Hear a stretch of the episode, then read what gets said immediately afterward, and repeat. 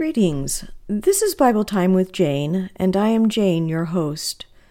We are continuing our series in the book of Acts, and today we will look at Acts chapter 15, verses 1 through 11.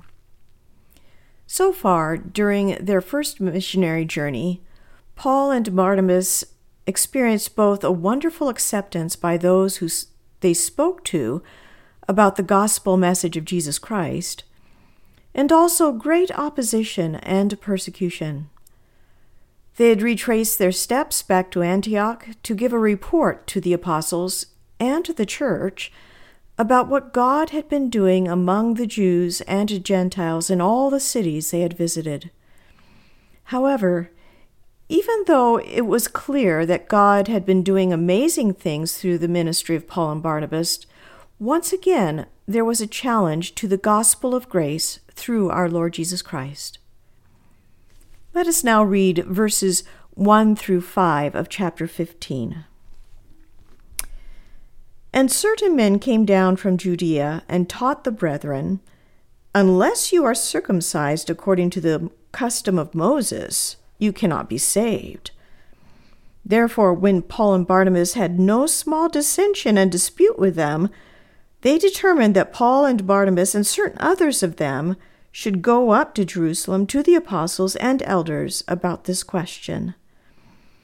So, being sent on their way by the church, they passed through Phoenicia and Samaria, describing the conversion of the Gentiles, and they caused great joy to all the brethren. And when they had come to Jerusalem, they were received by the church and the apostles and the elders, and they reported all things that God had done with them.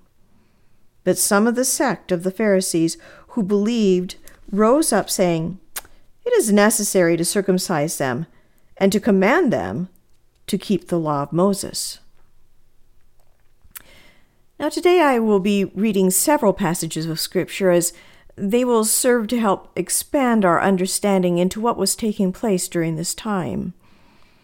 You will notice that verse 1 indicates that there were some Jewish men who came from Jerusalem who tried to convince the church leaders that Gentiles had to first become Jews and be circumcised, and then they could accept Christ and be saved. However, this is a wrong teaching based on bad theology, and aggressive action needed to be taken to combat these false teachers.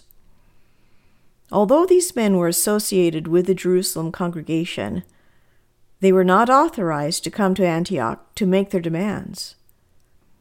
Later in verse 5, we learn that these men were from a sect of Pharisees who believed in Jesus but who had digressed in their faith by adding law to the gospel of grace. Actually, what is interesting is that it was because of these disturbing events that Paul wrote his epistle to the Galatian church. He provides us some important insights into what took place at that time, and I would like to take the time to read some of the pertinent passages in Galatians. I think this will help us understand a little bit better how disruptive these men were at a time when the church should have been rejoicing over the salvation of Jews and Gentiles over the past year. I would also encourage you to read the entire book of Galatians as what we will learn in Acts chapter 15 will help to give perspective on the teaching in Galatians. First, let us begin with reading Galatians 2, verses 1 through 10. In chapter 1, Paul had just given an overview of his conversion and the time he spent studying the Old Testament scriptures as they relate to Jesus. And then how he came to Jerusalem met with the apostles, met Barnabas and his call to be God's chosen apostle to the Gentiles. In chapter 2, he continues his overview and defense of his ministry. Let's read that now. Galatians chapter 2, verses 1 through 10. Paul writes, Then after fourteen years I went up again to Jerusalem with Barnabas, and also took Titus with me. And I went up by revelation and communicated to them that gospel which I preach among the Gentiles, but privately to those who were of reputation, lest by any means I might run or had run in vain. Yet not even Titus, who was with me, being a Greek, was compelled to be circumcised. And this occurred because of false brethren secretly brought in, who came in by stealth to spy out our liberty which we have in Christ Jesus, that they might bring us into bondage, to whom we did not yield submission even for an hour, that the truth of the gospel might continue with you. But from those who seemed to be something, whatever they were, it makes no difference to me. God shows personal favoritism to no man. For those who seemed to be something added nothing to me. But on the contrary, when they saw that the gospel for the uncircumcised had been committed to me, as the gospel for the circumcised was to Peter, for he worked effectively in Peter for the apostleship to the circumcised, also worked effectively in me toward the Gentiles. And when James, Cephas, and John, who seemed to be pillars, perceived the grace that had been given to me, they gave me and Barnabas the right hand of fellowship, that we should go to the Gentiles and they to the circumcised. They desired only that we should remember the poor the very thing which I also was eager to do. Now you will notice that Paul called these men false brethren because they were bringing a teaching that was contrary to the gospel of Jesus Christ. First, their teaching added rules and regulations to the gospel message of salvation through faith in Christ alone. This would be a works based salvation rather than salvation that is based in faith in the finished work of Christ on the cross. Ephesians chapter 2 helps us to understand this truth, beginning with verse 4. But God, who is rich in mercy because of his great love with which he loved us, even when we were dead in trespasses, made us alive together with Christ. By grace you have been saved, and raised us up together and made us sit together in the heavenly places in Christ Jesus, that in the ages to come he might show the exceeding riches of his grace in his kindness toward us in Christ Jesus. For by grace you have been saved through faith, and that not of yourselves.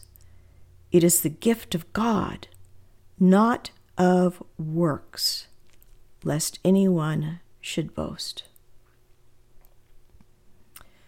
Never in the Bible will you read that it is salvation and mm, something else.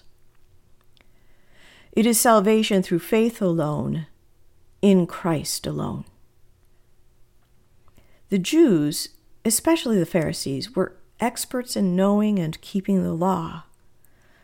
However, the law does not offer us salvation. Its role is to show us God's holy requirements, and the result is that it exposes our sins. In Romans 7, Paul explains this further. Beginning with verse 7, he writes, What then shall we say? That the law is sin? By no means. Yet, if it had not been for the law, I would not have known sin. For I would not have known what it is to covet if the law had said, You shall not covet. But sin, seizing an opportunity through the commandment, produced in me all kinds of covetousness. For apart from the law, sin lies dead. I was once alive apart from the law, but when the commandment came, sin came alive and I died. The very commandment that promised life proved to be death to me. For sin, seizing an opportunity through the commandment, deceived me, and through it, killed me.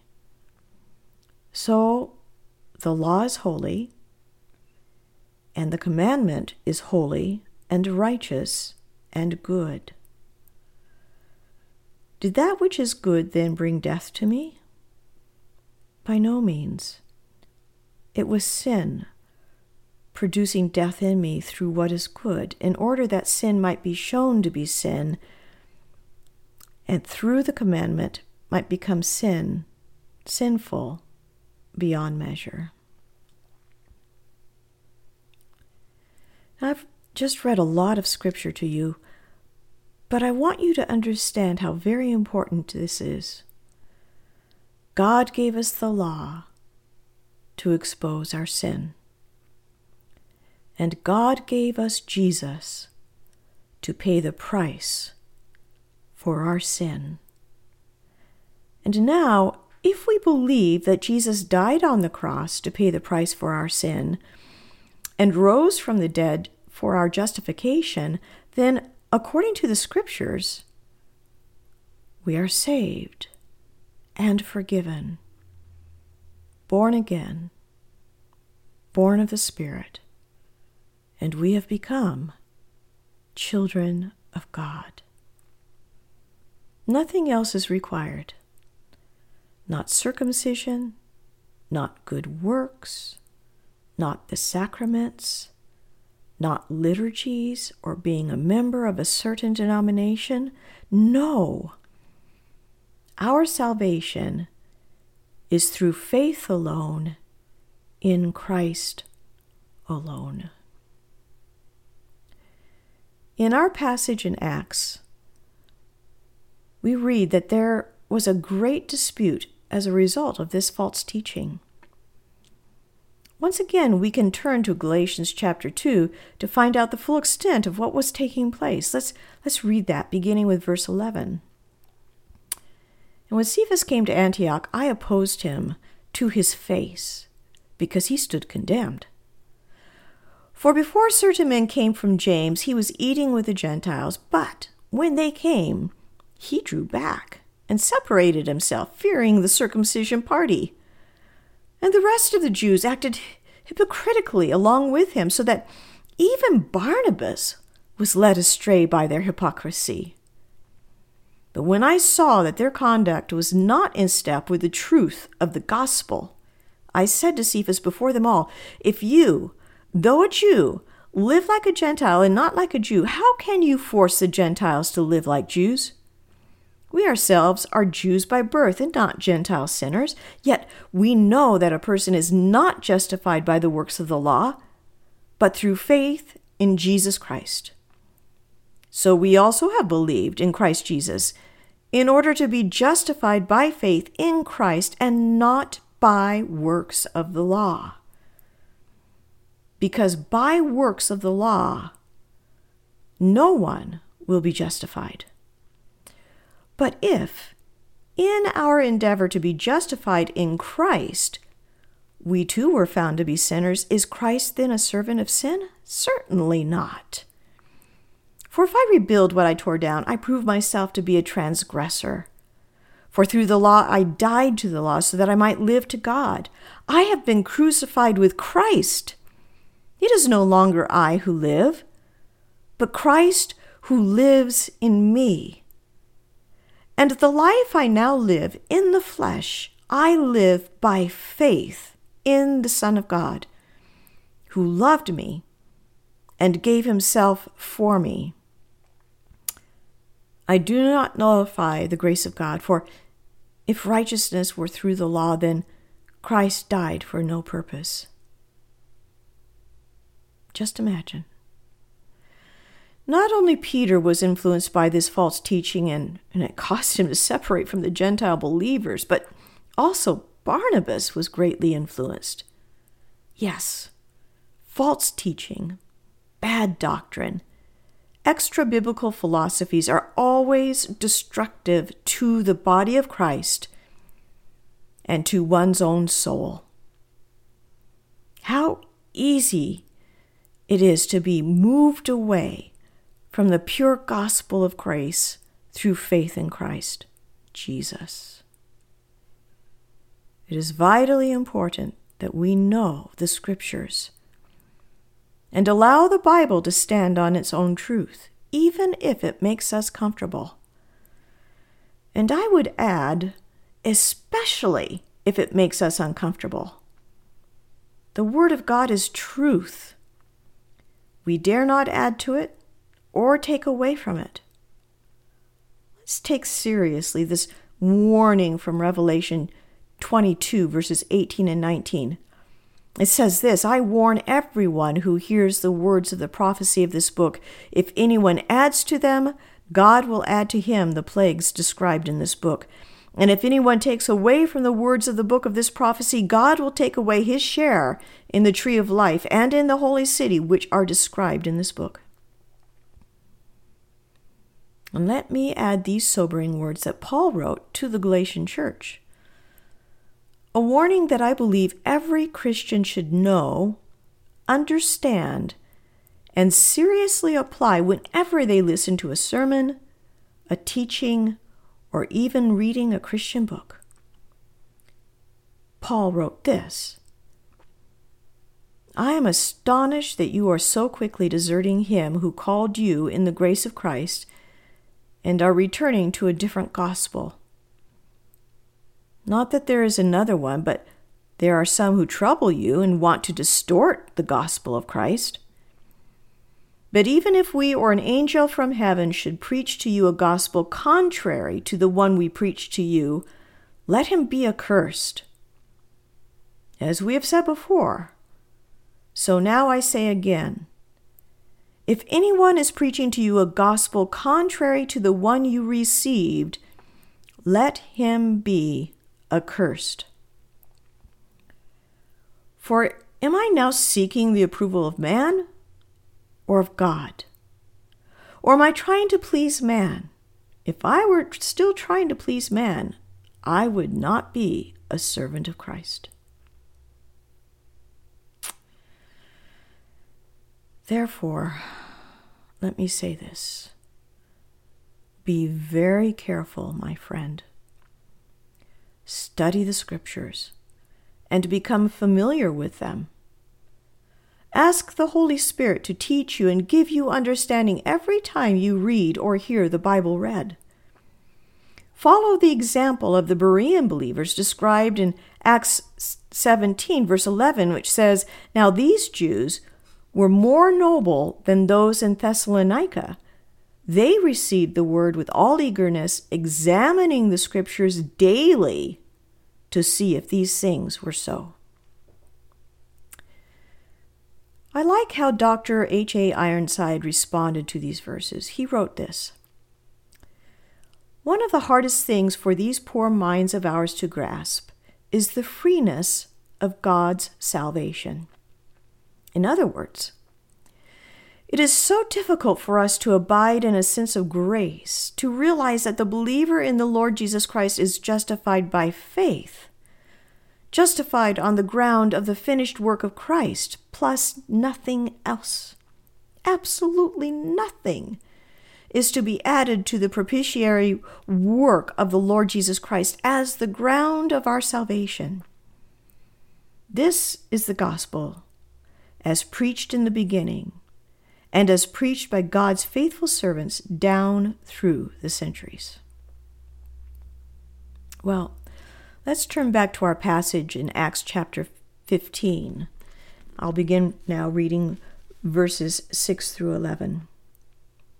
Now the apostles and elders came together to consider this matter, and when there had been much dispute, Peter rose up and said to them, Men and brethren, you know that a good while ago God chose among us that by my mouth the Gentiles should hear the word of the gospel and believe.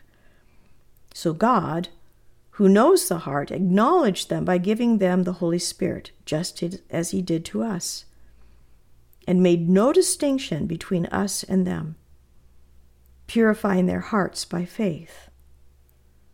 Now, therefore, why do you test God by putting a yoke on the neck of the disciples which neither our fathers nor we were able to bear? But we believe that through the grace of the Lord Jesus Christ we shall be saved in the same manner as they. Paul's rebuke to Peter must have made a point because after much discussion and debate among the church, among the church leadership, Peter is the first one to speak. he makes several significant points in his response. First, he pointed out that it was God Himself who had sent Peter to preach the gospel of Jesus Christ to the Gentiles. Uh, you will remember that in chapter 10 of Acts, God had very dramatically and emphatically sent Peter to Cornelius, a high ranking officer in the Italian regiment, who had been a believer in the God of Israel and worshipped in the synagogue along with the Jews. Cornelius received the gospel message with joy, and the Bible says that he and his entire household were saved. This was the work of the Holy Spirit in their lives, and not through any other means. Second, Peter reminded them that it, it is the Holy Spirit who alone knows the heart, and therefore God gave to them the gift of the Holy Spirit, just as he had given him to the believing Jews. The gift of the Holy Spirit confirmed to all that they had truly been born again. You will also note that Peter never said that they received the Holy Spirit by keeping the law. no, it was only in that they believed God's word. Let's read from that account again. Acts chapter 10, beginning with verse 44. While Peter was still saying these things, the Holy Spirit fell on all who heard the word. And the believers from among the circumcised who had come with Peter were amazed because the gift of the Holy Spirit was poured out even on the Gentiles.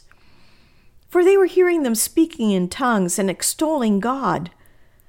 Then Peter declared, Can anyone withhold water for baptism, baptizing these people who have received the Holy Spirit just as we have? to this. Paul would later write the following to the Galatian church Galatians chapter 3, beginning with verse 1. O foolish Galatians, who has bewitched you? It was before your eyes that Jesus Christ was publicly portrayed as crucified. Let me ask you only this Did you receive the Spirit by works of the law or by hearing with faith? Are you so foolish? Having begun by the Spirit, are you now being perfected by the flesh? Did you suffer so many things in vain, if indeed it was in vain? Does he who supplies the Spirit to you and works miracles among you do so by works of the law or by hearing with faith? Just as Abraham believed God and it was counted to him as righteousness, Know then that it is those of faith who are the sons of Abraham. Well, next, Peter pointed out that God does not make any distinction between Jew and Gentile. All are in need of the Savior. And as John the Baptist pointed out, Jesus is the Lamb of God who takes away the sin of the world. Finally, Peter pointed out that they were trying to put the yoke of the law on the shoulders of the Gentiles when the Jews, who knew the law, could not keep it. Warren Wiersbe points out that the law was indeed a yoke that burdened the Jewish nation, but that yoke has been taken away by Jesus Christ. After all, the law was given to the Jewish nation to protect them from the evils of the Gentile world and prepare them to bring the Messiah into the world. The law cannot purify the sinner's heart, impart the gift of the Holy Spirit, or give eternal life. What the law could not do, God did through his own Son. Just as it is written in Romans 8, verses 1 through 4, which reads, There is therefore now no condemnation for those who are in Christ Jesus for the law of the Spirit of life has set you free in Christ Jesus from the law of sin and death. For God has done what the law, weakened by the flesh, could not do. By sending his own Son in the likeness of sinful flesh, and for sin, he condemned sin in the flesh, in order that the righteous requirement of the law might be fulfilled in us, who walk not according to the flesh but according to the Spirit. Peter concluded by making sure that they understood the full meaning of his words. He said that the same grace that saved the Gentiles through our Lord Jesus Christ will also be extended to the Jews. I like what Dr. Ironside says regarding this. He writes Paul says in his epistle to the Romans, There is no difference, for all have sinned and come short of the glory of God. It does not make any difference what religious standing you may have, no difference as to what part of the world you were born in, whether among Christians or among the heathen, or maybe you are a Jew. There is no difference, for all have sinned. Not one man has ever lived in this world without failure and a sin, except, of course, the Lord Jesus Christ. Another scripture says, There is no difference, for the same Lord over all is rich unto all that call upon him. There's no difference. All are sinners. No difference. The same Savior is for everybody. And through putting their trust in Him, all men may be justified. So let me ask you this Have you put your trust in Him? Have you asked Jesus to be your personal Savior and Lord? Have you confessed your sin before Him, seeking His forgiveness? The Bible says that all who call on the name of the Lord will be saved. If you cannot say yes to these questions, then I urge you to call on the name of the Lord. He will hear you and answer you, forgiving your sin and making you his own dear child. My friend, call upon him today. He's waiting. He's listening. He desires for you to ask Him right now. Heavenly Father, thank you for such a great salvation that you have given to us through our Lord Jesus Christ. Truly, O oh Lord, we can't save ourselves. We we're born into sin, we are guilty of sin, and try as we may, we continue to sin. Forgive us, O God, we pray. Lord, I pray that uh, these words would just, uh, that through the power of your Holy Spirit, you give us understanding into the depths of these words. Give us understanding, O Lord, that that it's not by works that we are saved. We cannot add to what Jesus has done. what Jesus has done is sufficient. That is why Jesus said, It is finished. The work has been finished. Sin has been atoned for. And all we need to do is to receive it for ourselves, to believe that, that, that Jesus died for our sins, for my sin Oh Lord, thank you for such a great salvation. And I pray that you will continue to teach us these truths and write them upon the tablet of our hearts, O Lord. I pray that as we study your word and we read your word, that you would give to us understanding and increase our, our the depth of our understanding, O Lord, that we might know you, that we might live for you. We ask this in Jesus' name. Amen. If you're finding these messages helpful and encouraging, or if you have a question that you would like to ask, please feel free to email me at BibleTimeWithJane at gmail.com. That's BibleTimeWithJane at gmail.com. I would love to hear from you. There will be two other responses to this false teaching that we'll read about in this chapter, and we'll take a look at them in our next teaching. But until next time, my friend, may God continue to bless you as you study His Word, that you might know Him more and more.